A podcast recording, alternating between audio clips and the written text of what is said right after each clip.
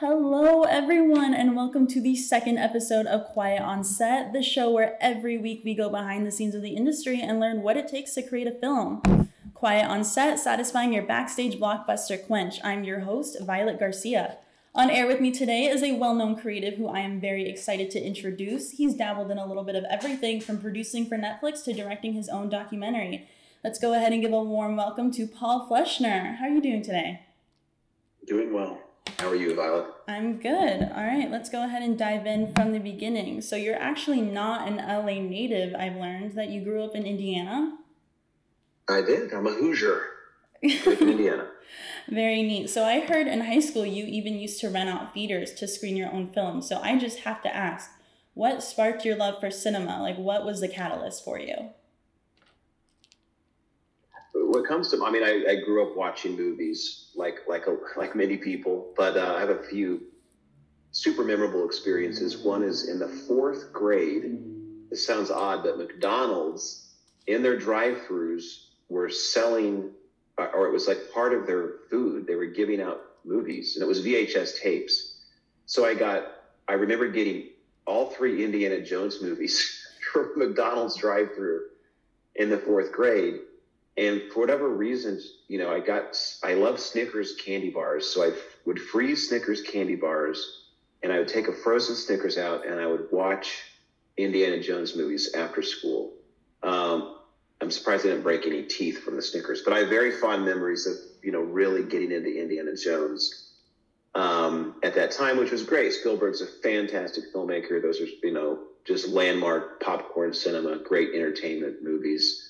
Um, and then uh, I, there was a movie called Baby: Secret of the Lost Legend. Now this is very odd. You'd have to look it up online, but it was a kind of an animatronic dinosaur movie. I think it was made by Disney.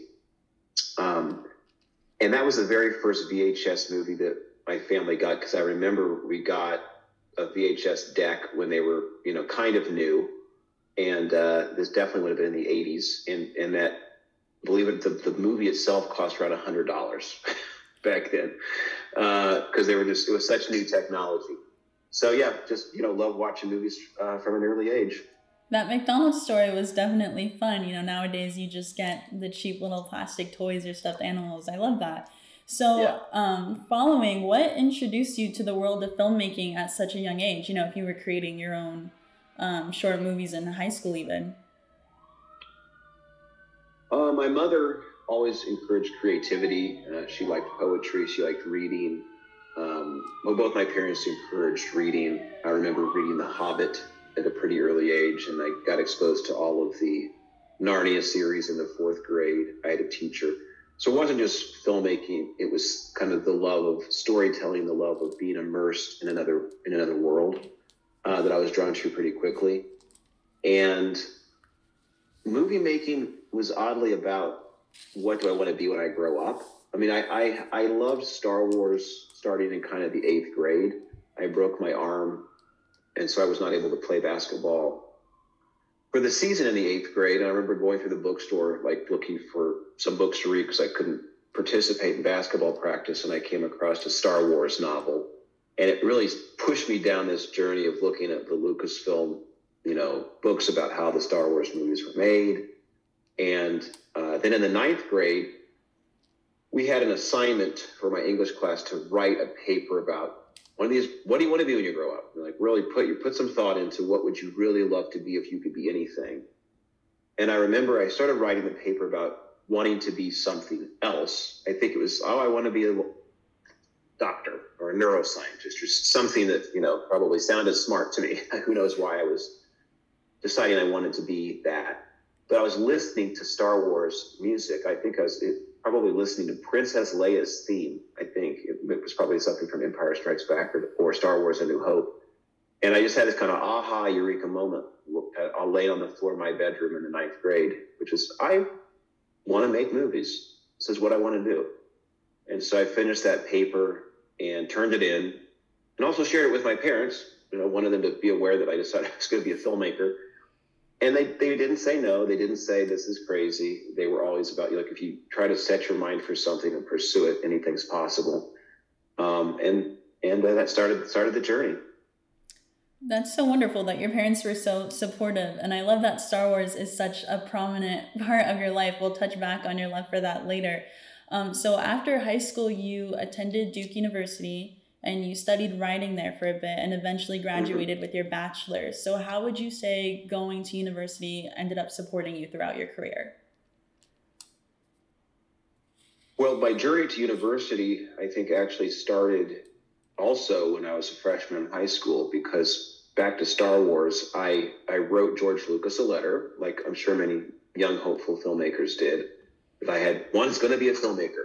And beautifully, I got a response. I got a response. I got an email from Lucasfilm, uh, which, you know, being in Indiana, getting uh, something in the mail that says from Lucasfilm Limited was like, oh my God, it's a real company. There's actually people that work there. And uh, I opened the letter, and it was a letter from a secretary. Her name was Anne Merrifield. And uh, she said, You know, George is away writing the Star Wars prequels. At that point, he was writing episodes one, two, and three, starting with The Phantom Menace. But we got your letter, and here's some advice. And it was very grounded, practical advice. It was start, if you're interested in this, there's no, nothing like experience. So start making films with your friends, you know, right now pick up a camera and start telling stories. And then it was also, you know, study the humanities, study the liberal arts, study, you know, culture, civilization, literature, you know, go to school to study storytelling. Um, and so that ultimately prompted my journey towards doing that, you know, going and, and I'd actually designed my own major at Duke under the wonderful writer, uh, it was in the English department, uh, Reynolds Price. And uh, so I, I tried to follow George's advice to the letter. um, that's that's great that they even gave you a response back. Was it from? It was somebody who worked in his office there, or one of his? Yeah. Um, oh, okay. yeah, it was. Oh, yeah. That's so sweet. So back at Duke, you were um, involved in their student production company, Free Water Productions. Is that right? You really have done your homework. yeah. I've got about three pages of research. I would hope so. Jeez. So, nice. um, why don't you give me a bit of an overview on that? What types of projects did you work on there?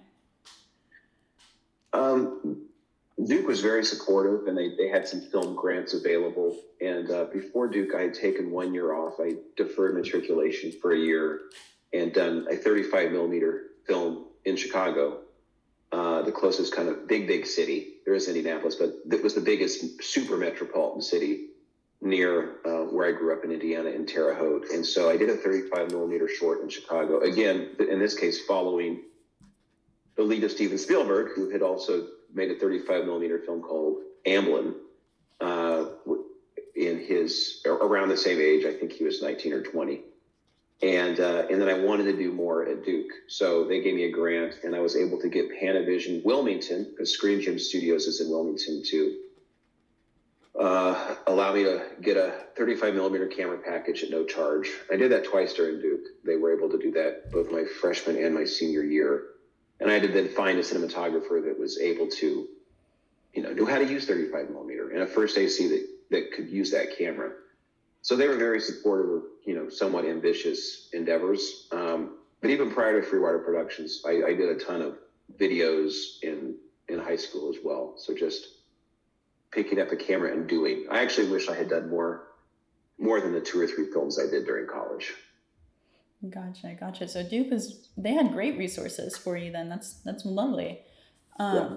So, kind of referencing back to that letter that you got from Lucasfilm. So they went ahead and gave you, you know, their own great advice. And now here you have the opportunity to kind of do the same for people out there who are going into the field um, as someone who's made it in the industry. So what would you tell upcoming high school graduates who are interested in this field to look for in a school? Great question. Um, I think, you know, talk, there's nothing like talking to people. So if you have a chance to meet people that are doing what you want to do at the school. Um, talk to them, uh, talk to those students, ask what their experience is like. Uh, hopefully, you can meet some like-minded people and some kindred spirits, and they'll they'll be honest with you about their experience. And then try to meet some of the professors as well. I mean, you'd think that most teachers would be willing to meet prospective students and hopefully that's the case that you could get onto an email or at least a Zoom, say, hey, can I have 30 minutes of your time? I'm thinking of attending the school, and I'd, I'd love to hear more about the program. Uh, so do as much research as you can would be would be my advice. Okay, gotcha. And then to kind of backpack onto that, would you, uh, or piggyback onto that, would you recommend any sort of extracurriculars, joining any clubs, or like I guess something like you did, which would be like joining a student production company? Anything further? So I think I mean you, you asked kind of what advice I would give other than other than you know find a school that's going to help you. Yeah. Uh, I think that also there's just a willingness to get your hands dirty, to take any entry level job in the film industry, and to meet other people that are working, uh, and, and it's their livelihood or it's part of their livelihood. I think Violet, you know, you know, I, I, introduced you to someone that I was able to hire on a on a production for a Real Effects Netflix series, and uh, she was just relentless in trying to get an opportunity. Relentless you know she but, but but in a very respectful way.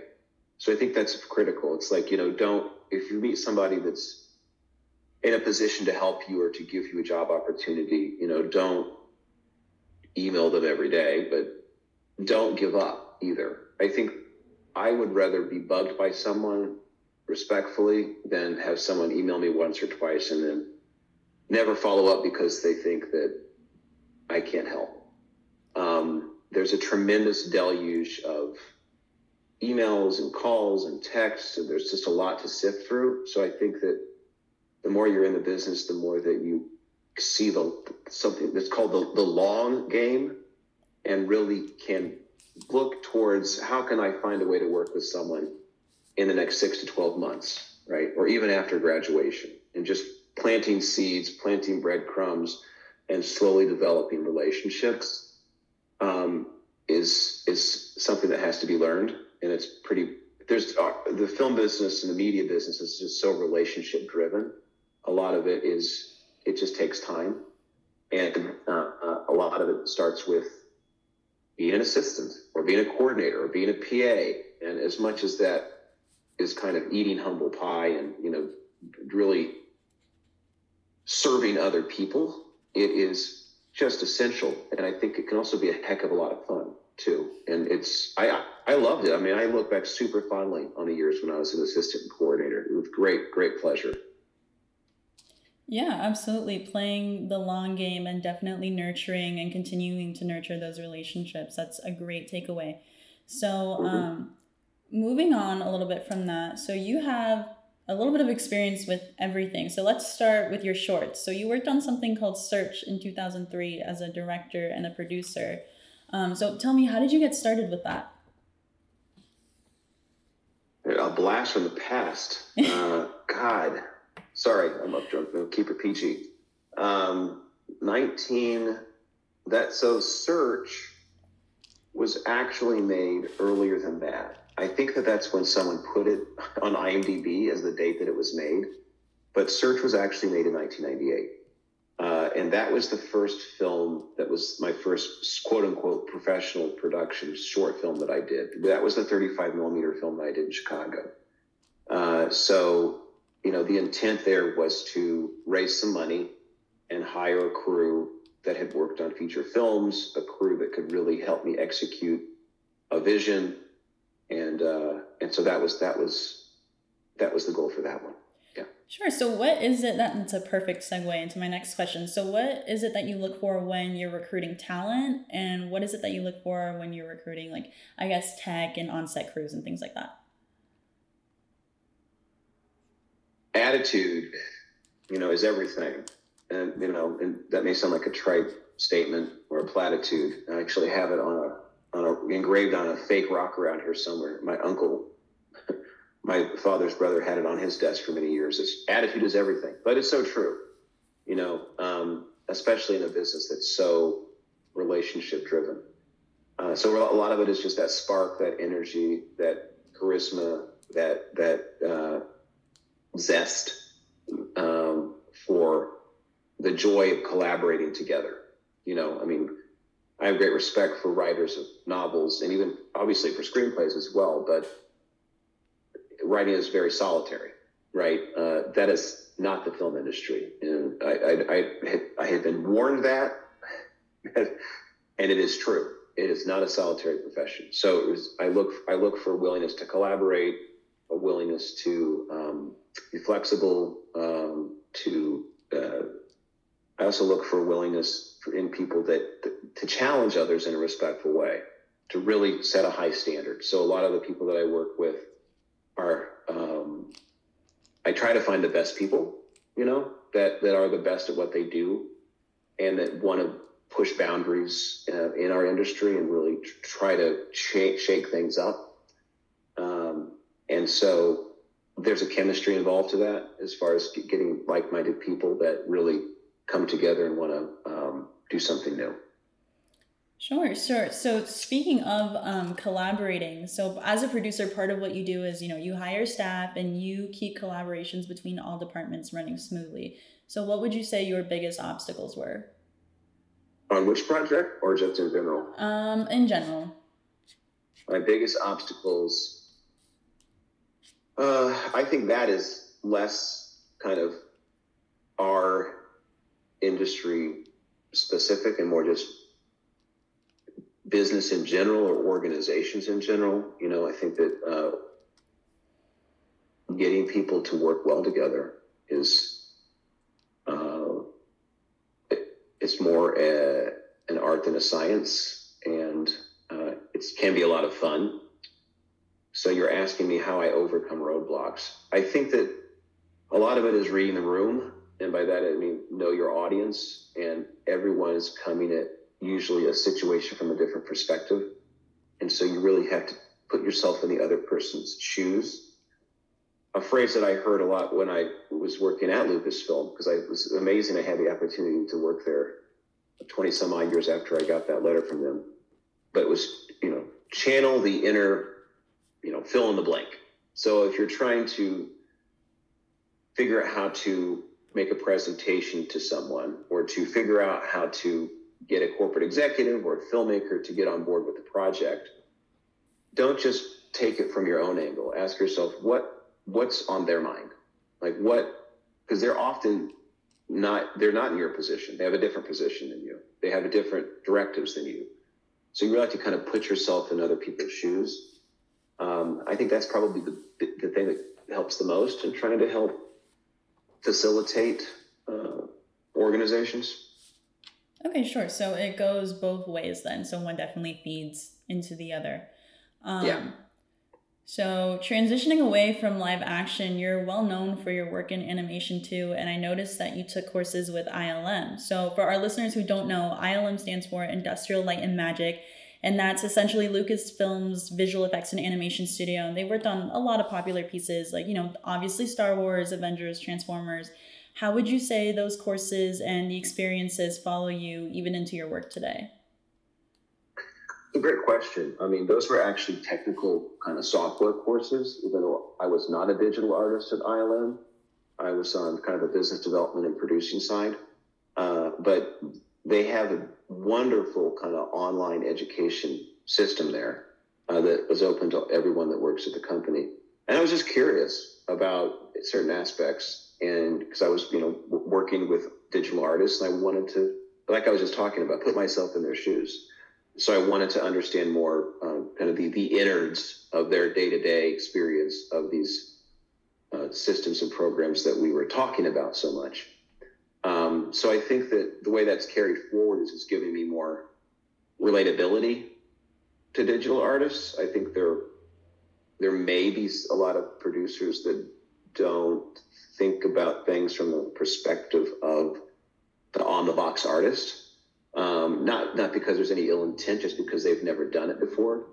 Uh, but my first experience as a filmmaker was working with digital software. It was kind of teaching myself Adobe Premiere back in 1994, 95, like I said, when I was a freshman in high school, when the first nonlinear editing systems became available, kind of consumer systems.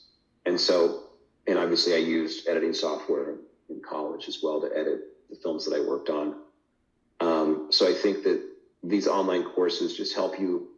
They can either help you relate to the person that's doing the role, or if it's your specific role, they're actually teaching you something that you need for, for the job. Uh, so, you know, I, I, encourage anyone that's at a company that has these online courses available, look into them, check them out. Yeah, sure. It sounds like it definitely helps you um, become a better, well rounded person. So, you also have a big focus on real time animation. And again, just to quickly break down for the audience, real time animation is a newer process of using a motion capture system to sort of puppet a 3D character live and in real time. And you're known for using it on things like Super Giant Robot Brothers. Listeners, if that piques your interest, you can find a more in depth behind the scenes video on YouTube. Um, would you say that real time animation is setting a new standard in the industry? And if it is, then why? I think that um, technology evolves, hopefully, to serve, again, to serve the artist, to serve the filmmaker, if it's a filmmaker, but to serve storytelling. And these real time animation tools, a lot of it is driven by uh, rapidity of iteration and the and reducing the iteration cycles. So you get feedback faster. I think that's a big, big piece to this. You know, the, the graphics processors, the CPUs, these systems in general let you see what you're creating more quickly. And so there's new workflows that leverage that more. And there's workflows that don't. So there's kind of a filmmaking mindset that a filmmaker has to apply to the software that's now available. And that's kind of what, in the case of real time animation, that's doing. Um, I know a filmmaker, Mark Andrews, he probably would, you probably could get him to interview for your series. He got an Academy Award for uh, Brave at Pixar. Um, but he's been a big advocate of real time animation for a long time. He was the super di- supervising director on that Netflix Real Effects series I mentioned. And he has this great phrase, which real time animation lets him fail faster and it lets him um, kind of create at the speed of thought. So these this is two things that's been difficult in animation for a long time because traditional animation can be a very slow and laborious process. Um, and there's awesome, great, fantastic, you know, tons of wonderful movies that have been made that way. But if you're filmmaking or on a filmmaking team that wants to move faster, then real time animation can kind of help you get to animatic edits more quickly, can help you get to seeing if your story is working more quickly. In a host of ways, everything, just the renders can be faster too. You can get it to 3D virtual camera more quickly, um, etc. So yeah, there's there's a lot lot to unpack there.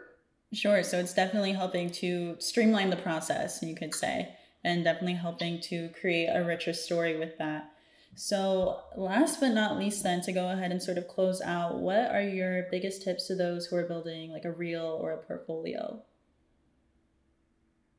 Have fun. I mean, I, I think that don't second guess your own creative interests and values don't sell yourself out because you think you have to create a certain look or achieve a certain style to get approval or accolades from those in authority.